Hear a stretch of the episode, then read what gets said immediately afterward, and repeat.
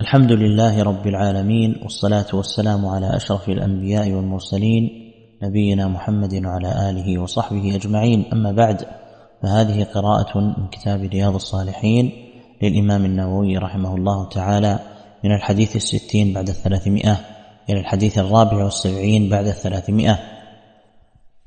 باب زيارة أهل الخير ومجالستهم وصحبتهم ومحبتهم وطلب زيارتهم والدعاء منهم وزيارة المواضع الفاضلة.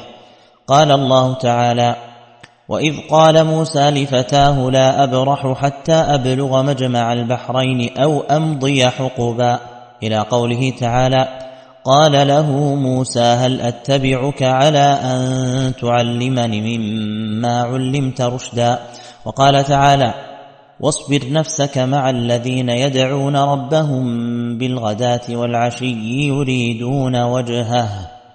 وعن أنس رضي الله عنه قال قال أبو بكر لعمر رضي الله عنهما بعد وفاة رسول الله صلى الله عليه وسلم انطلق بنا إلى أم أيمن رضي الله عنها نزورها كما كان رسول الله صلى الله عليه وسلم يزورها. فلما انتهيا إليها بكت. فقال لها ما يبكيك؟ أما تعلمين أن ما عند الله خير لرسول الله صلى الله عليه وسلم؟ فقالت ما أبكي ألا أكون أعلم أن ما عند الله تعالى خير لرسول الله صلى الله عليه وسلم. ولكن أبكي أن الوحي قد انقطع من السماء فهيجتهما على البكاء فجعلا يبكيان معها. رواه مسلم. وعن أبي هريرة رضي الله عنه عن النبي صلى الله عليه وسلم أن رجلا زار أخا له في قرية أخرى فأرصد الله تعالى على مدرجته ملكا فلما أتى عليه قال أين تريد؟ قال أريد أخا لي في هذه القرية قال هل لك عليه من نعمة تربها عليه؟ قال لا غير أني أحببته في الله تعالى قال فإني رسول الله إليك بأن الله قد أحبك كما أحببته فيه. رواه مسلم.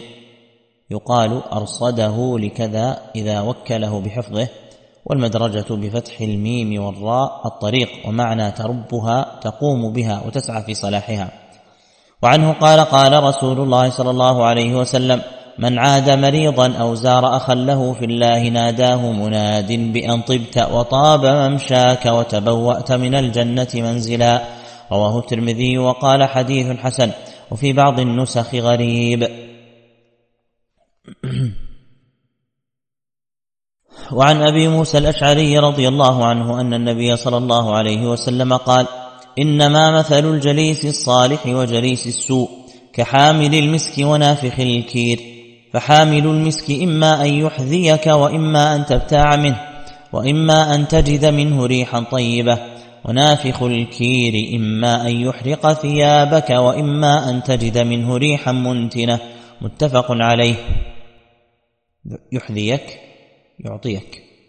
وعن أبي هريرة رضي الله عنه عن النبي صلى الله عليه وسلم قال تنكح المرأة لأربع. لمالها ولحسبها ولجمالها ولدينها فاظفر بذات الدين تربت يداك متفق عليه. ومعناه أن الناس يقصدون في العادة من المرأة هذه الخصال الأربع فاحرص أنت على ذات الدين واظفر بها واحرص على صحبتها. وعن ابن عباس رضي الله عنهما قال قال النبي صلى الله عليه وسلم لجبريل ما يمنعك أن تزورنا أكثر مما تزورنا؟ فنزلت وما نتنزل إلا بأمر ربك له ما بين أيدينا وما خلفنا وما بين ذلك رواه البخاري. وعن أبي سعيد الخدري رضي الله عنه عن النبي صلى الله عليه وسلم قال لا تصاحب إلا مؤمنا ولا يأكل طعامك إلا تقي. رواه أبو داود والترمذي بإسناد لا بأس به. وعن أبي هريرة رضي الله عنه أن النبي صلى الله عليه وسلم قال الرجل على دين خليله فلينظر أحدكم من يخالل. رواه أبو داود والترمذي بإسناد صحيح وقال الترمذي حديث حسن. وعن أبي موسى الأشعري رضي الله عنه أن النبي صلى الله عليه وسلم قال المرء مع من أحب متفق عليه. وفي رواية قيل للنبي صلى الله عليه وسلم الرجل يحب القوم ولما يلحق بهم قال المرء مع من أحب وعن انس رضي الله عنه ان اعرابيا قال لرسول الله صلى الله عليه وسلم متى الساعة؟ قال رسول الله صلى الله عليه وسلم ما أعددت لها. قال حب الله ورسوله. قال أنت مع من أحببت؟ متفق عليه وهذا لفظ مسلم. وفي رواية لهما ما أعددت لها من كثير صوم ولا صلاة ولا صدقة ولكني أحب الله ورسوله. وعن ابن مسعود رضي الله عنه قال جاء رجل إلى رسول الله صلى الله عليه وسلم فقال يا رسول الله كيف تقول في رجل أحب قوما ولم يلحق بهم؟ فقال رسول الله صلى الله عليه وسلم المرء مع من أحب. متفق عليه. وعن أبي هريرة رضي الله عنه عن النبي صلى الله عليه وسلم قال الناس معادن كمعادن الذهب والفضة. خيارهم في الجاهلية خيارهم في الإسلام إذا فقهوا. والأرواح جنود مجندة فما تعارف منها ائتلف وما تناكر منها اختلف. رواه مسلم. وروى البخاري قوله الأرواح إلى آخره من رواية عائشة رضي الله عنها. وعن أسير بن عمرو ويقال ابن جابر وهو بضم الهمزة وفتح السين المهملة. قال كان عمر بن الخطاب رضي الله عنه إذا أتى عليه أمداد أهل اليمن سألهم أفيكم أويس بن عامر؟ حتى أتى على أويس رضي الله عنه فقال أنت أويس بن عامر؟ قال نعم. قال من مراد ثم من قرن. قال نعم. قال فكان بك برص فبرأت منه إلا موضع درهم. قال نعم. قال لك والده. قال نعم. قال سمعت رسول الله صلى الله عليه وسلم يقول يأتي عليكم أويس بن عامر مع أمداد أهل اليمن من مراد ثم من قرن كان به برص فبرأ منه إلا موضع درهم له والدة هو بها بر لو أقسم على الله لأبره فإن استطعت أن يستغفر لك فافعل فاستغفر لي فاستغفر له. فقال له عمر أين تريد؟ قال الكوفة. قال ألا أكتب لك إلى عاملها؟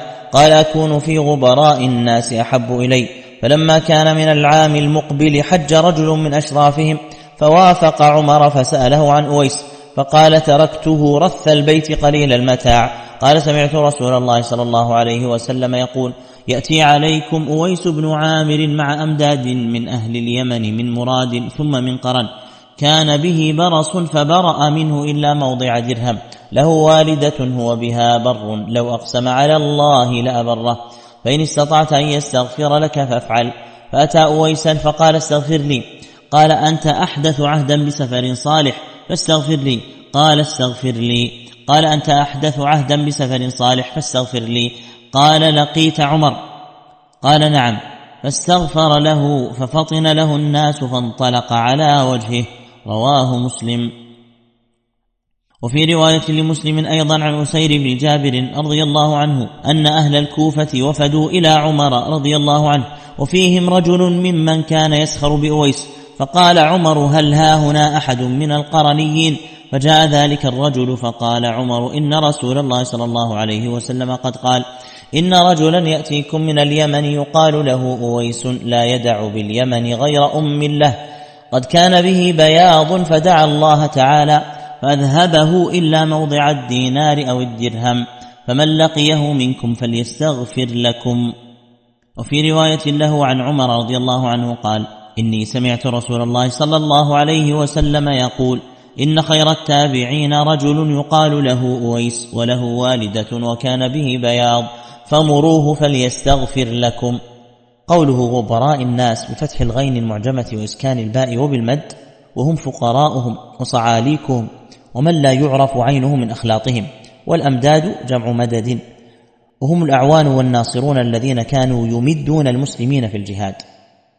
وعن عمر بن الخطاب رضي الله عنه قال استأذنت النبي صلى الله عليه وسلم في العمرة فأذن لي وقال لا تنسنا يا أخي من دعائك.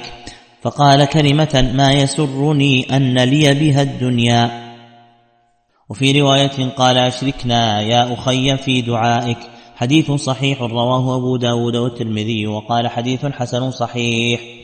وعن ابن عمر رضي الله عنهما قال كان النبي صلى الله عليه وسلم يزور قباء راكبا وماشيا فيصلي فيه ركعتين متفق عليه. وفي رواية كان النبي صلى الله عليه وسلم يأتي مسجد قباء كل سبت راكبا وماشيا وكان ابن عمر يفعله.